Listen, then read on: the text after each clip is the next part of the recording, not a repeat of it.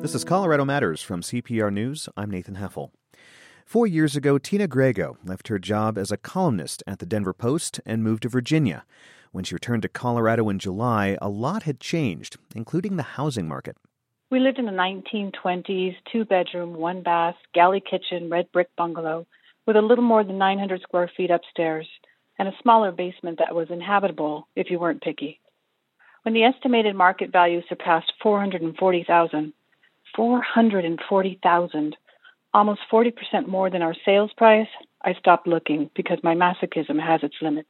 I consider myself part of the middle class, shrinking as it may be, and it's a jolt to realize that I can no longer afford the neighborhood I left only a few years earlier. The price of a house is just one of the eye opening experiences Griego has encountered since returning to Denver. She wrote a column about it recently for the Colorado Independent, where she's an editor and writer. Tina, welcome to the program. Thank you. Good morning.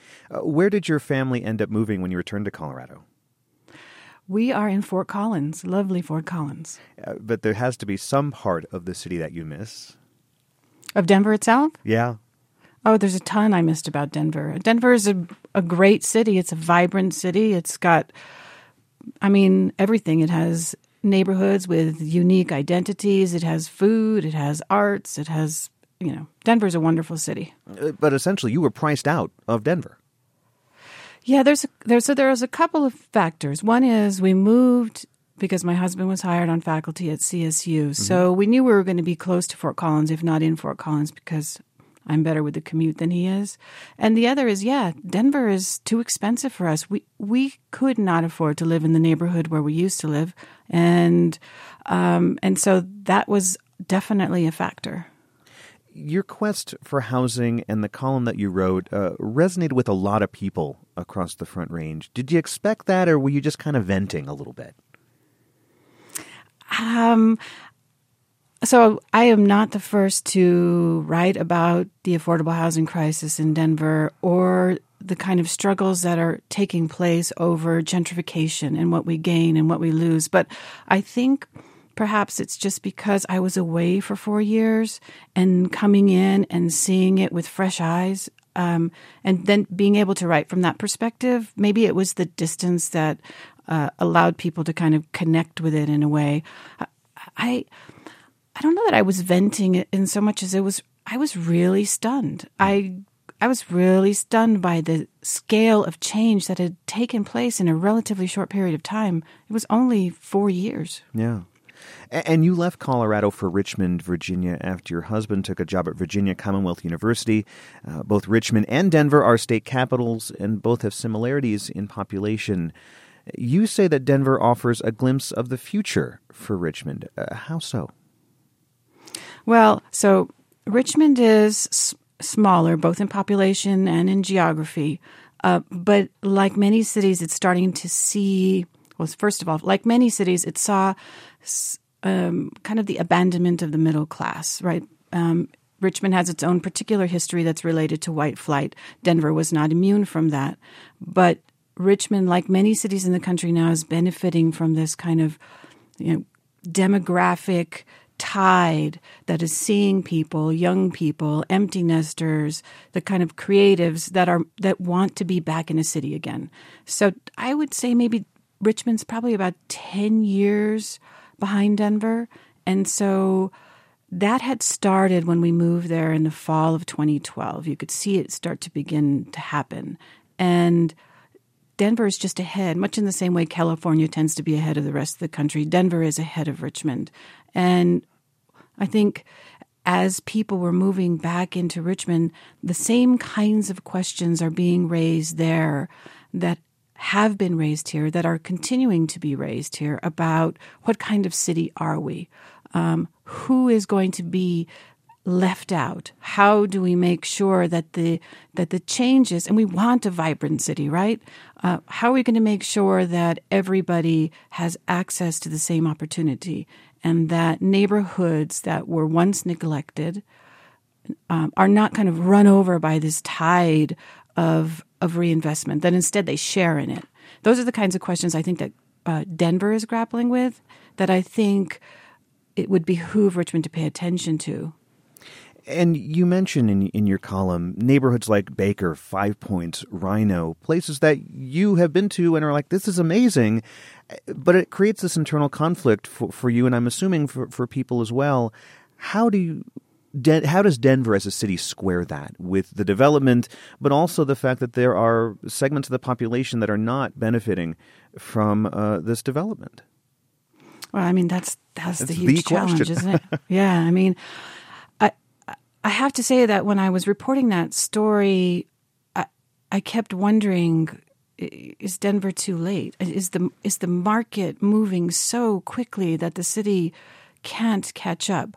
I do think that the that um, the city has strategies that it's now putting in place. It, it kind of remains to be seen how how quickly it can find that I think in the story I talk about this kind of sweet spot between market forces and public policy so that it harnesses the energy of reinvestment, which we want, right? We want a city that's vibrant. Um, we we don't want stagnation, but it harnesses and kind of shapes it in such a way, either through land banking or through buying properties that are going to go on the market and making sure they stay affordable, or by making sure small businesses that are already in these neighborhoods are getting some of this investment. Um, so if it can kind of channel it so that the people who live there now are not forcibly displaced. Um, in, in by which I mean, say they're renters and their landlord decides, oh, I'm going to cash in now. I'm going to sell this building. We're going to turn it into high, you know, market rate apartments, and then they can't afford those, and so then they're gone. And, and I think that's really what the city is kind of wrestling with, like how how do we do that? How do we capture? How do we capture this? Is it possible to capture? Is that the city's responsibility? Is it is it the the private sector's responsibility? Uh, how, how, What are your thoughts on that? I, I, don't. I think it's. I think it's all of our responsibility. Mm. I mean, I mm. think I think that um, we have to be listening to our neighborhood groups the people who have been there and who have made investments in our communities. I think we have to be talking to. I mean, the city the city doesn't have the resources to do this, and I'm not sure that this it's the city's role um, in and of itself to kind of shape a neighborhood, right? Um, but it's that marriage of what a city can bring to a table with what the community wants and where the community is going and market all kind of all of those three things together. So the city has to be conscious of such things as what is the impact of uh, maybe the stock show. This all started happening when I left. What With does the development that do? of the stock show in, in yes. In, what does Denver. that do to the neighborhoods around Globeville area, Swansea? Um, what is the impact of transit oriented development? We put a uh, light rail station at Decatur. Um, so, what is going to be the impact of a light rail station south of the Mile High Stadium, but north of one of the poorest neighborhoods in the city? And and we have to just. I think that there's just got to be an awareness of consequences and how to make the best of these kinds of developments. You're listening to Colorado Matters from CPR News. I'm Nathan Heffel. We're talking with Tina Griego, a former columnist for the Denver Post, who, after four years away from the state, now writes for the Colorado Independent. Before you left, you were a voice for many of the cities and the region's underrepresented people at a time when there wasn't a Black Lives Matter or Occupy Denver. What do you think has led to the emergence of such groups in Denver? And are they taking charge of telling their own stories and, and highlighting the concerns they're having? Mm. So, this is a question that I can't yet answer well. I haven't been back long enough. I've only been back for two months.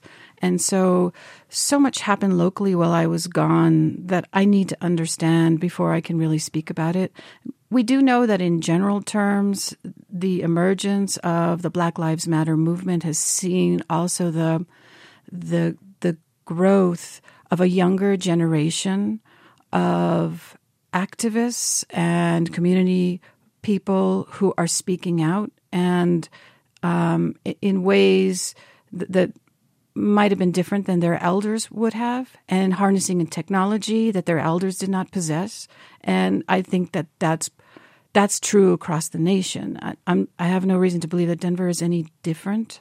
Um, our, we still have a minority population, Latino population of what, about 30%? Uh, so African American population is smaller. And so I'm, I don't, I, I can't really answer that question yet because I s- simply haven't been here long enough to kind of delve into all of the interesting cross currents and nuances that have to do with age and race and income and how those play out in the power structure. Do, do you think those stories are being told? You know, I'm, I'm thinking back to the fact that there is attrition of news outlets, in particular print journal, journalism, where you were writing. When you left four years ago, you were the only Metro columnist in the city, and with shrinking newsrooms, things have still been changing across the media landscape. Are these stories being told adequately, uh, in your view? Um, well, again, you're asking me for a question that I can't quite can't answer because I haven't been here for Yeah. four years. But I can tell you that, I mean, What's happened on the media landscape in Denver is tragic. It's just tragic. The, the the Rocky closed in 2009. The Denver Post has gone through a series of layoffs and buyouts and attrition, and the people who are still there um, are doing yeoman's work. Right? They are working where they are working hard um, to, to to hustle and to cover the news of the city. So, but you know, realistically, those the resources are much smaller. So you have a landscape now where the daily newspaper has shrunk, and you've got journalists there who are hustling every day. You've got CPR. You've got the rise of the smaller um, nonprofit and for-profit outlets. The Colorado Independent is a nonprofit, tiny but mighty, we like to say. And, you know, we try and get out there and cover what we can within our resources, but we are donation funded. So so it's one of those things where you're seeing outlets come up Chalkbeat, Colorado, for example, that that was here before I left, but it's only gotten stronger. And they uh, deal with in- my education stories, and they do education. education, and so so I the spirit is alive.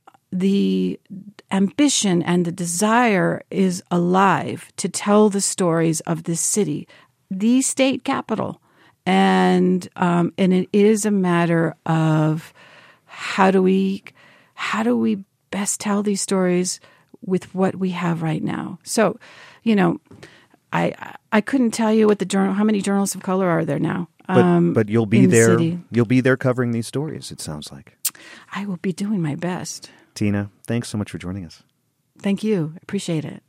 After four years away, former Denver Post columnist Tina Griego has returned to Colorado and now works at the Colorado Independent. Coming up, the new CEO of the Denver Center for the Performing Arts. This is Colorado Matters from CPR News.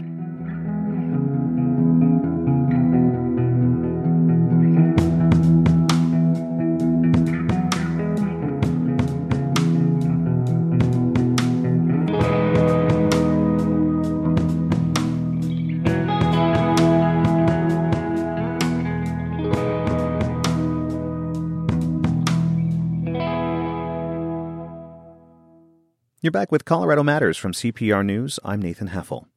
The Denver Center for the Performing Arts searched around the world for a new leader and found one right here in Denver. Janice Sinden takes the helm after serving as Denver Mayor ha- Michael Hancock's chief of staff. Sinden is only the third CEO in the Denver Center's nearly 40 year history and the first woman. Janice, welcome. Thank you. You've been in this new job for almost a month now. Yes. And you don't have prior arts management experience. How has your work in city government prepared you for this job? That's a great question. I believe that my uh, time at the city really gave me an opportunity to understand the fabric of our community and understand large organizational management. And this is a, an incredible organization with a lot of depth in the uh, different um, demographics, whether it's regional or um, we have 79 unique neighborhoods in Denver, and understanding what makes those communities tick is really important in the arts. How do you talk to those people? How do you engage those people? So, really understanding the people, I think, gives me a unique perspective coming into this role. And, and the Denver Center is a large arts organization that brings Broadway shows to Denver, produces plays, manages outreach programs for Colorado students. The previous CEO, President Scott Shiller, resigned suddenly earlier this year, citing a difference of vision. You've said that you that, that really didn't give you pause uh, when considering the job. Why was that? Well, I believe that my long attendance at the DCPA helps me to understand the unique offerings that the center provides our community and, quite frankly, our region and our nation. And I also have a very close relationship with Mr. Ritchie, who was the prior CEO. I worked with him uh, as a board chair of an organization I ran before I was with the mayor's office. And so there's a lot of comfort and synergy between he and I. Also, I knew almost all of the board members when I came into the organization organization and was familiar with many of the leaders inside the organization as well. So I think my familiarity and existing relationships will ensure that we have a, a steady ride here. So is is there a need for a reset uh, with the prior prior administration and things like that for you? I believe that the organization is in incredible shape. The longevity of the people that work in this organization is unprecedented. It's been fascinating whether I'm going through uh, the stagehands or I'm meeting with uh, production teams, the longevity that the people have and their commitment and passion to the arts is just preeminent. So I believe that they have a incredible trajectory in front of them. And I really just want to help make sure that they grow and think differently and bring new relationships and opportunities to the center. And it sounds like that's a bit of what your vision is going to be. You'll oversee two big uh, divisions. Uh, DCPA Theater Company and the Broadway presenting arm. Uh, DCPA has a record-setting year, uh, had a record-setting year rather, with more than thirty-five million dollars in ticket sales for Broadway programming. How will you continue that momentum? Well, I believe that as we continue to look at what our customers, um, what our guests would like to see in the sh- uh, in the theater, there's a lot of opportunity to continue to think creatively. I think when a show like Hamilton is coming to Denver, there's a lot of excitement. And if you watch the Rocky Mountain PBS documentary on October 21st, which we just previewed this week, it'll be a really important transition in the way people think about theater. That we're really trying to figure out the new faces in uh, not only the seats, but the, the new ways that theater is telling old stories, but in a new way. I mean, there's a hip hop component to a legendary tale of a former president, you know, and um, so it's it's an exciting time to just continue to think outside of the box. And Frozen's going to get its pre-Broadway premiere here in Denver, isn't that correct? That's right. Yes. Now, is the the increase in ticket sales and, and, is that simply because like we just heard in our last segment denver is getting bigger people are moving to the city which means more people want to see these shows or is it the content that you're providing well hopefully it's both hopefully that with more people there are more guests more patrons coming through but also at the same time i think with creative content and thinking about what we haven't done before and making sure that we have offerings whether it's in a small theater to a more edgy um, demographic or whether we have a show that has run over and over again but brought a lot of excitement. I think it's both. I think we have to have a very diverse offering, and it's something we're committed to. Let's. Uh, the Denver Center has had a lot of success uh, with a show called Sweet and Lucky. Yes. Uh, this was interactive theater uh, where the audience actually participates. The entire run sold out, and I understand there's a new theater experience in the works. Uh, this would be in the spring at the Stanley Marketplace in Aurora. Briefly, what more can you tell me about that? Sure. So, immersive theater is a really experiential way to bring folks into the theater experience, not simply observing it, but having a firsthand experience walking, touching, feeling, smelling. And it's a, um, it's something that has happened over time. There are theaters all across the world that have explored immersive theater, but we're really trying to figure out how to bring new production to the Denver region. And as you mentioned, this will be in Aurora. Mm-hmm. So uh, it'll be very different than Sweet and Lucky. The um, team that's come together uh, with the DCPA ACE are the women who really helped to lead Girls Only. And that was a two year run um, at the DCPA. So it's an exciting partnership and it's also something that we're focused on with the Wallace Foundation. We've gotten a grant to uh, really explore sustainability um, in the theater and how to uh, grow um, interest from non traditional patrons uh, who are looking for a new experience. So it's uh, in the works right now, and um, we're just excited to take it to the community. You're with Colorado Matters from CPR News. I'm Nathan Heffel. I'm speaking with Janice Sinden. She's the new president and CEO, the new CEO rather, of the Denver Center for the Performing Arts. Prior to that, Sinden was Mayor Michael Hancock's chief of staff. She joins me today to share her vision for the Denver Center. Let's talk about next stage. Uh, this is still in flux. Uh, it's a multi-million dollar plan to redevelop the Denver Performing Arts Complex. That's the 12-block campus of, uh, that houses spaces like the Ellie Caulkins Opera House, the Buell Theater, Boettcher Concert Hall, and has four resident organizations, including the Denver Center. In 2014, while you were a part of Hancock's administration, uh, the mayor assembled a team of people to speak with arts patrons, presenters, and the public, um, and gather input for what people wanted from this space. As an aide to the mayor, what was your role in all of this?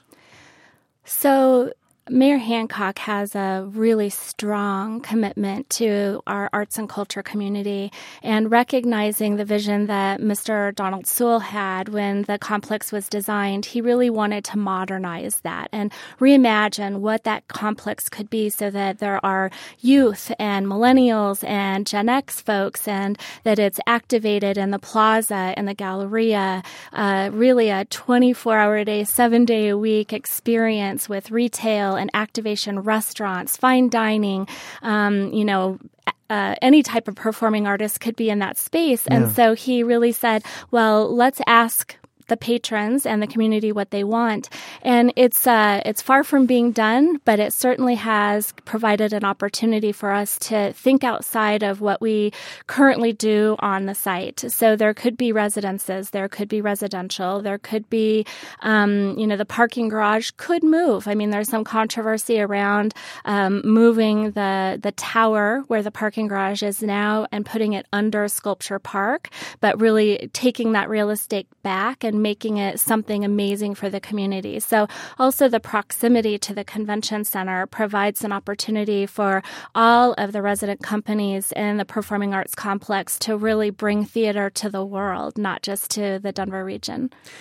I've heard the arts complex has been called a ghost town during daylight hours. Uh, how do you think these things would draw more people into that space? That they seem like lofty ideals, but mm-hmm. is there a matrix that you're going to be following that says, "Yeah, okay, we're a success"? sure, it's a great question. And again, if people are living there, if guests that are in from out of town, whether it's for a convention or to see a show, are staying in a hotel that could be located on that campus, I think there's a lot of um, natural activation that would occur. If you paired that with uh, performing artists in the pavilion space, it'll just have a more interactive uh, you know experience for the folks walking through. And then if you put bars and restaurants and retail on that complex i think it'll naturally happen.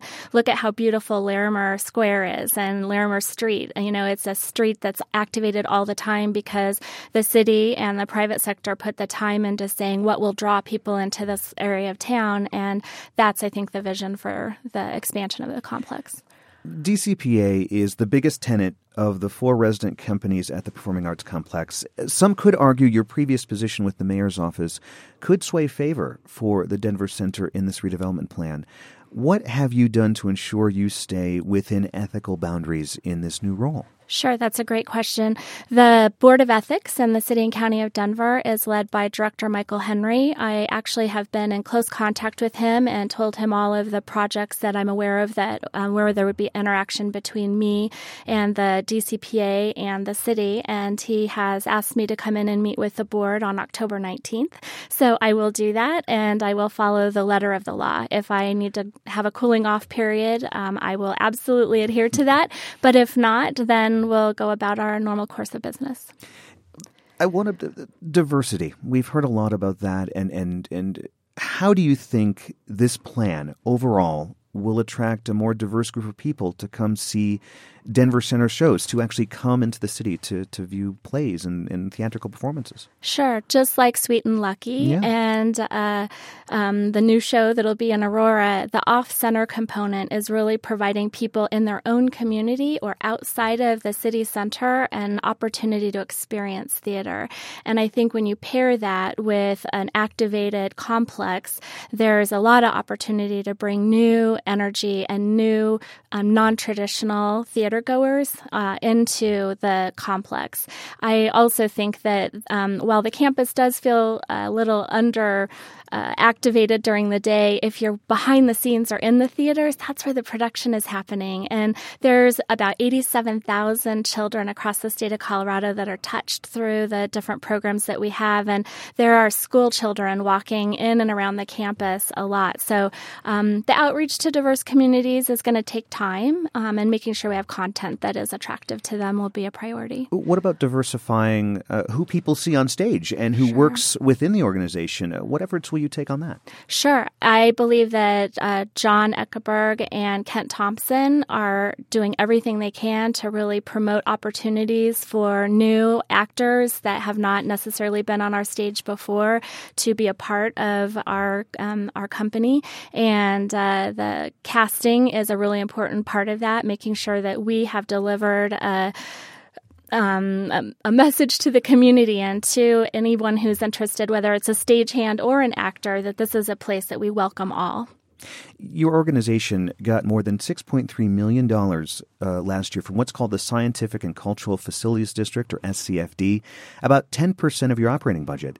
Uh, this money comes from a cultural tax that helps support nonprofits like museums and orchestras. It's up for renewal this November, so uh, it must be top of mind for you. Sure. Uh, at the same time, charitable gifts to Denver arts groups are also up, and that's according to a new economic impact study released this week by Colorado Business Committee for the Arts. If that's the case, that more people are giving privately, why place so much reliance on SCFD?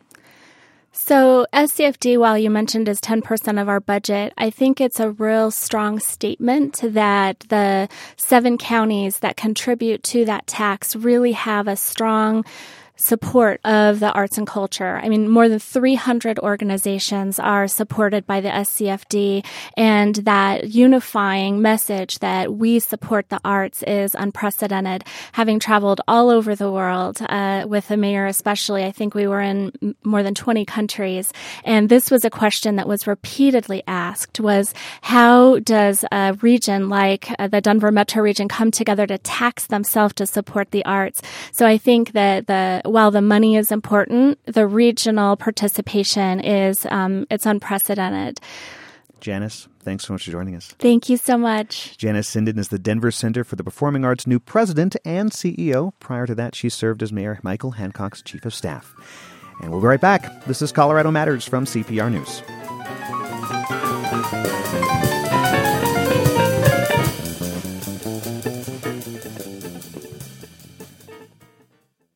You're with Colorado Matters from CPR News. I'm Nathan Heffel. The U.S. Drug Enforcement Administration could make a natural substance called kratom a Schedule 1 drug. That puts it in the same category as heroin and ecstasy. But fans of kratom say it can relieve anxiety and depression, and that it helps people stay off other substances, substances like opioids. CPR's Michael Elizabeth Sakas is following the story locally and spoke with Ryan Warner. First off, Michael, what is kratom? Kratom or kratom is made from the leaves of a Southeast Asian tree. It's usually dried and powdered and either taken as a pill or brewed as a tea or mixed with other liquids. And why does the DEA plan to make it illegal? The agency says there are signs that abuse of it is on the rise. Nationwide, there were 15 kratom related deaths between 2014 and 2016, including one in Colorado. And the Centers for Disease Control says they've received 660 calls related to kratom exposure between 2010 and 2015. All right, 15 deaths nationwide in a two year period. That doesn't seem like a, a lot of deaths relatively. No, and, and consider the nearly 19,000 deaths from opioid pain relievers in 2014 alone. I talked with Dr. Jeffrey Brent, a professor and toxicologist at the CU School of Medicine.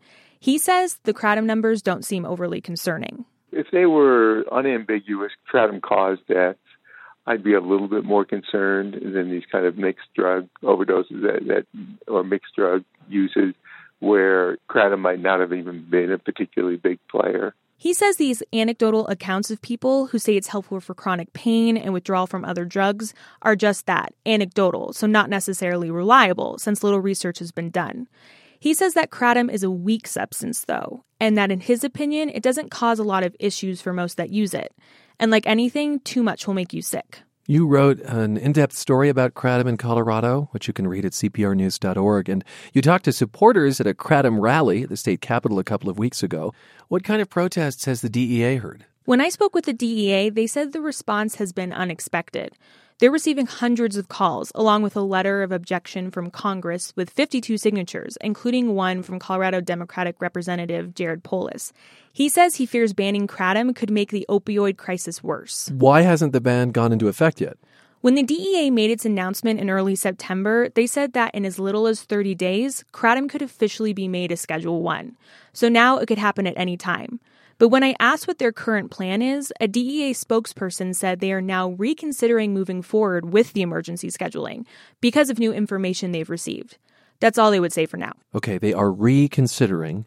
Uh, but in terms of the eyes of the federal government, it's still legal to own and sell. Yet Rocky Mountain Kratom, a store in Denver, already closed. Why? The Denver Department of Environmental Health put a hold order on the business's supply of kratom, along with 14 other businesses in the area, about a week after the DEA's announcement on August 30th. They say they felt quick action was necessary, given that the DEA is framing this as a pressing public health concern. They're not waiting, in other words, for an actual Schedule 1. No, they're not. And Jeremy Haley is the owner of Rocky Mountain Kratom, one of the only kratom storefronts in the nation. He's been selling a natural substance for over five years, first out of his home, then out of his now shuttered store on Broadway. There's so many questions, you know, that aren't even being like easily answered by uh, the DEA right now that cause a lot of stress for a lot of vendors right now because I mean this is our freedom on the line. They're, they're, if they make it Schedule One, technically they'll be treating it the same as heroin. How did Haley get into the kratom business? He started taking kratom after hearing about it on a podcast and found it really helped with his anxiety, depression, and his cravings for alcohol. And when he was arrested for a DUI and drug possession in 2012, he says kratom really helped keep him sober on probation. That's when he got the idea to start selling it, and he got his peddler's permit from the city.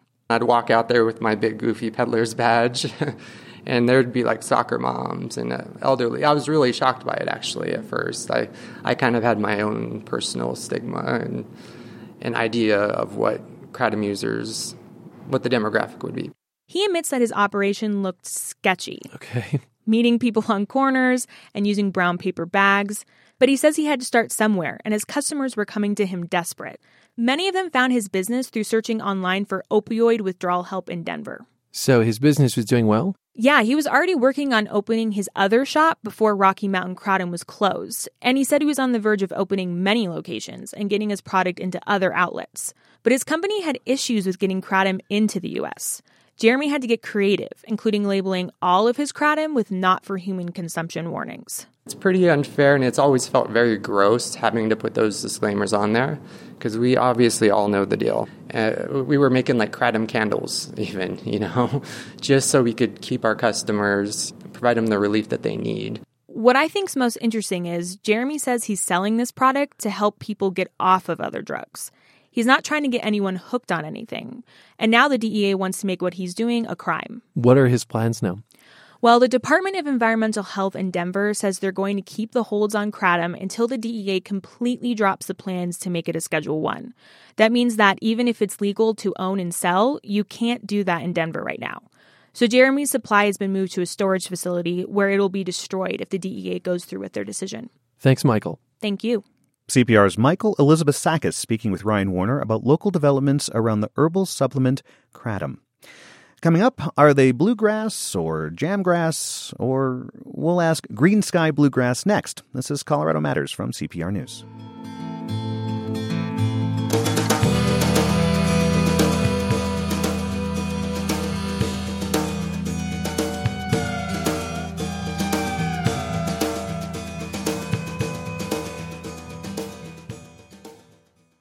This is Colorado Matters from CPR News. I'm Nathan Heffel.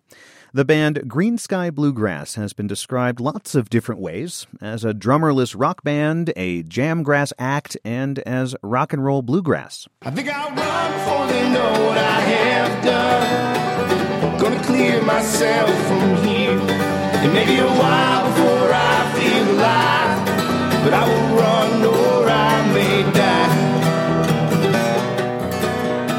We're listening to Run or Die off the band's newest album, which is called Shouted, Written Down, and Quoted. Greensky Bluegrass won the Telluride Bluegrass Festival Band Contest in 2006, and three of the five members live in Colorado. That includes mandolin player and singer Paul Hoffman and singer guitar player Dave Bruzza. Paul, Dave, welcome. Hello, thank you. Hello. I understand that you've uh, compared this album to that of a mixtape. Uh, how is it like a mixtape? Uh, I tend to say that about a lot of our records. I think our band in general. At some point, we decided that playing just straight ahead bluegrass was kind of a lot of the same thing. So a lot of our show and songwriting process is about like mixing up all these different elements and things we can do with our Yeah. band and textures. So y- you know, often there's like a there's a drive-in fast song, there's a slow psychedelic song, there's this like medium country vibe thing. So you know, it, kind of creates like sometimes what seems like might not be a coherent vibe for the record because it's up, down, left, right. But um, I think it makes for a nice balance. It's kind of just the way the band is. Uh, Dave, what would you consider the song that we just heard, uh, Run or Die? I'd say it's kind of a more of a driving kind of. It has a bluegrass feel, but as far as like the the structure of the tune, it's a little more than three chords. And It's four chords. yeah, well, but a lot of those songs are, in a sense, the, the bluegrass history. Yeah, has a lot of that just over and over repetition, but in a, in a unique way. Uh, I, I read that when you were recording, uh, shouted, written down, and quoted, it was the longest chunk of time uh, that you've ever spent recording as a band. Uh, and you spent some of that time here at the Mountain House Recording Studio in Nederland. Uh, Dave, why did you take your time with this release? I think we wanted to be a little more patient with uh, putting something together. Um, that and you know a lot of these songs that are on the record were songs that we'd never really had a chance to sit down and arrange and uh, come up with ideas for. So we really wanted to take as much time as possible to be able to be, you know, make the best record we could. Nicole, Yeah, um, with every record we've made, with that's sort of been the growth for us is more time, just so we can, you know, when you're miking an amp or when you're trying a vocal take or working on an arrangement, you, there's always like a little bit of a, urgency to get the record done. You're on a schedule. You have all the time in the world, but you also don't. So having more time, we were kind of just could chase the rabbit down the hole a little bit and not worry about if we were being productive. Like let's just try this for an hour and a half and and Yeah. then be like, well, we tried it. Yeah, just And being it- comfortable. And it Yeah. works, and it doesn't work, and you move on and continue. And Yeah, it's a fun making a record is a really fun process and it's exciting and taking more time to do it just is more fun. So Well, you can you can hear that in this piece. Uh, it's called "Past My Prime," and it's from the new album. Just like on television, this heart full of ambition has been haunting my dreams, reaching for grander things, and I never really knew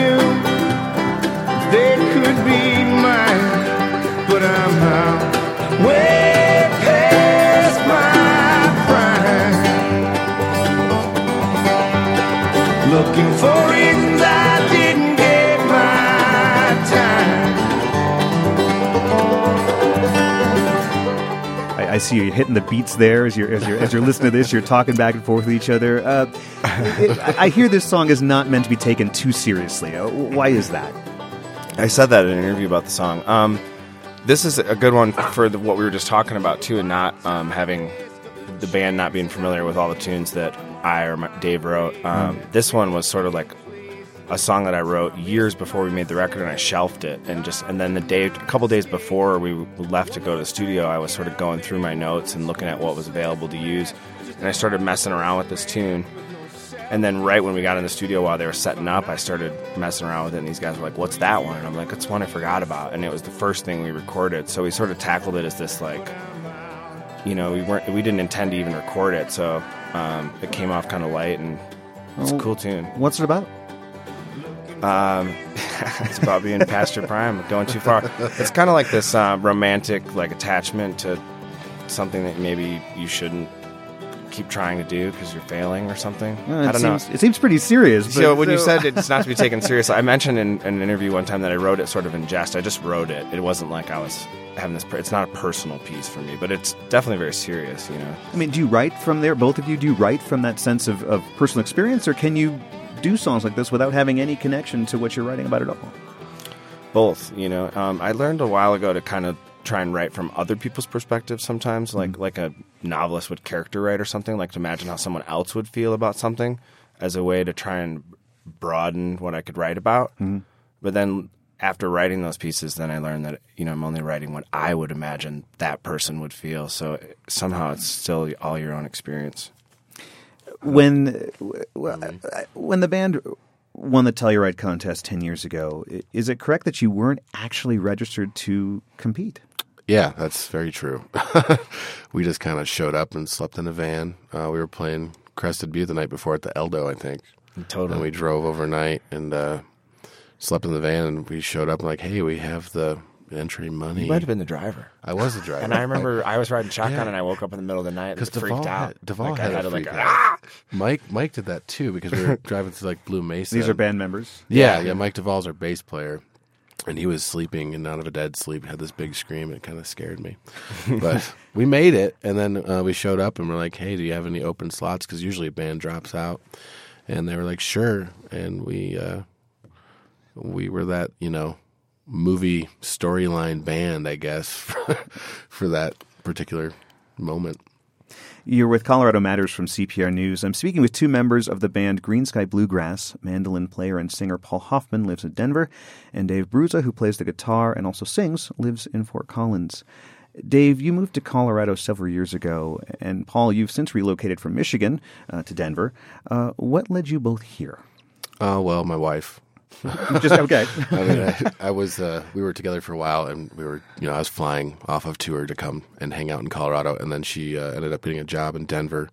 So a few years ago, I moved to Denver for a while, and then we moved back to Fort Collins about a year ago. and Paul? I was just following Dave. He, he had a hard time being away from me. me. You know? No, I love it here. It's um, the, obviously the music is cool, but the you know just being part of a thriving community that's with you know successful restaurants and awesome events, and I love the mountains. I love the weather. It's beautiful out there today. Uh, has the culture here changed how your music sounds? I don't think so. You know, it's funny when um, so many times we were mistaken for a Colorado band when we were like very, very you know much a Michigan. band. very much a Michigan band, and we had a. It was kind of like there was a time we talked about moving to North Carolina, and we didn't. And staying in Michigan probably helped us because being a Michigan bluegrass band mm-hmm. was this like talking piece for us. And one time we even got nominated for best local band in the Westword. Oh when yeah, we lived Well, we in still lived in Michigan. And you had to be like, excuse me, actually. yeah, it was it was kind of funny. that was like t- maybe ten years ago or something. I don't even yeah, know. somewhere around there, 2007 maybe. And some of the band members, they still live in Michigan, right? We got one, the banjo player still in Kalamazoo. where we So how does that work? from. Would you guys Skype your uh, rehearsals? How does that work when you guys are working with each other? You know, we we tour so much, and when we're on the road, we have plenty of time and opportunity to get together and, and work out tunes. I think that all of us living in different places has really, uh, you know, broaden everyone's personal playing and being more responsible for personal practice. And I think that brings a whole new edge to the music and more uh, creative side to it as well. And Paul, you feel that as well? Yeah, it's the same, same kind of thing. We get together a day or two early sometimes before a tour, but like he says, we play a lot, and our catalog of music is really big. So we just kind of run stuff before we play it, and you know, Greensky uh, has developed a reputation for its improvisational, almost jam band style, uh, with long instrumental breaks. Uh, I I think you can really hear it in this song, "Living Over."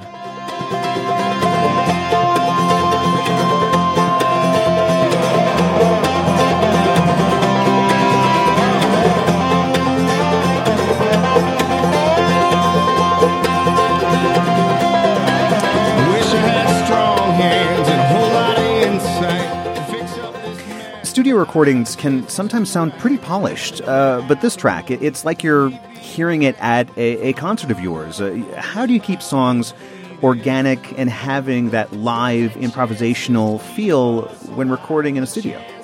Well, we played it live. I was actually just when we were listening to it thinking about that whole day when we were tracking that. It was really cool. Yeah, it was pretty vibey in there. We had the lights down and everything. Lights great. down. Um, we composed that section in the middle that's improvised, like we would on stage. We sort of we composed it in the studio, and as Dave mentioned, all these tunes were pretty new, and we hadn't played any of them live before. Um, and it created an interesting dynamic for this song. In the past, we had recorded long songs that that were like improvisation pieces that we'd already played live, and it sort of created a um, a standard that we were trying to like recreate in the studio. But this tune is studio improvisation live. Like we kind of just went in and we were like, let's kind of do this and then kind of do this and just go for it. And uh, I think it's one of the most successful improvisational studio things we've ever done. Um, I I understand you, you. The two of you are, are the main songwriters of the band, and, and several musicians we've had on the program say they can't write while on the road, while others say touring inspires them. Uh, Greensky travels the country a lot for shows. uh, does that help or, or hinder your writing? Actually, uh, I get a lot of inspiration when we're on the road. That seems to be when I'm uh, most creative because I come home from a tour. I always bring a notebook with me and I always have little pieces of stuff. And uh, when I want to get home and sit down and write, I kind of pull this out and there's certain ideas that I already have. So yeah, it's pretty inspirational for me. I do a really similar kind of thing. I with lyrically and like ideas, like he says, I come up with while we're on tour, and just all the time. If I hear someone say something that triggers like some really, I'm always listening. So careful. you know, like the one of the opening lines on the record, "I know everything for all that I know," was like a slip that our bass player said. Really similar, and I was like, "That is brilliant." It's I mean, the- I wrote it not the first time he said something. He's though. he's got a couple opening lines in my songs. It's Great lyrics. Uh, it's not enough to feel it; it needs to overwhelm you. Um, so I'll write that stuff down, and but but uh, musically, I, I do most of that at, like at home. It strikes me that the songs on this album range from a rock sound with bluegrass undertones to a more traditional bluegrass sound. Uh, Take Cover comes to mind. Cause raining this evening. My heart is reeling with questions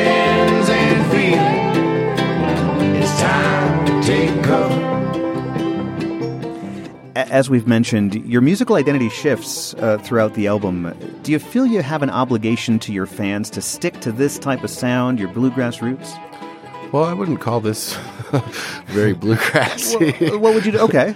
Uh, this is just completely just insane chaos. Um, you know, the way that it moves has got more of a swing feel to it than anything else. But I mean, kinda- it is kind of a swing. Yeah, but think of it I, that I, way. I've never been able to like categorize what's going on. It's I just- always call this like our uh, psychedelic circus music. But I think totally the question that, remains, yeah. though. I mean, do you, do you need to stick true to that, the bluegrass roots, for your fans? You know, I think as long as we, we stay true to who we are and our personal identity and everything, I think um, that's the most important part. And I think our fans embrace that. I think they love the creativity that we bring to the table.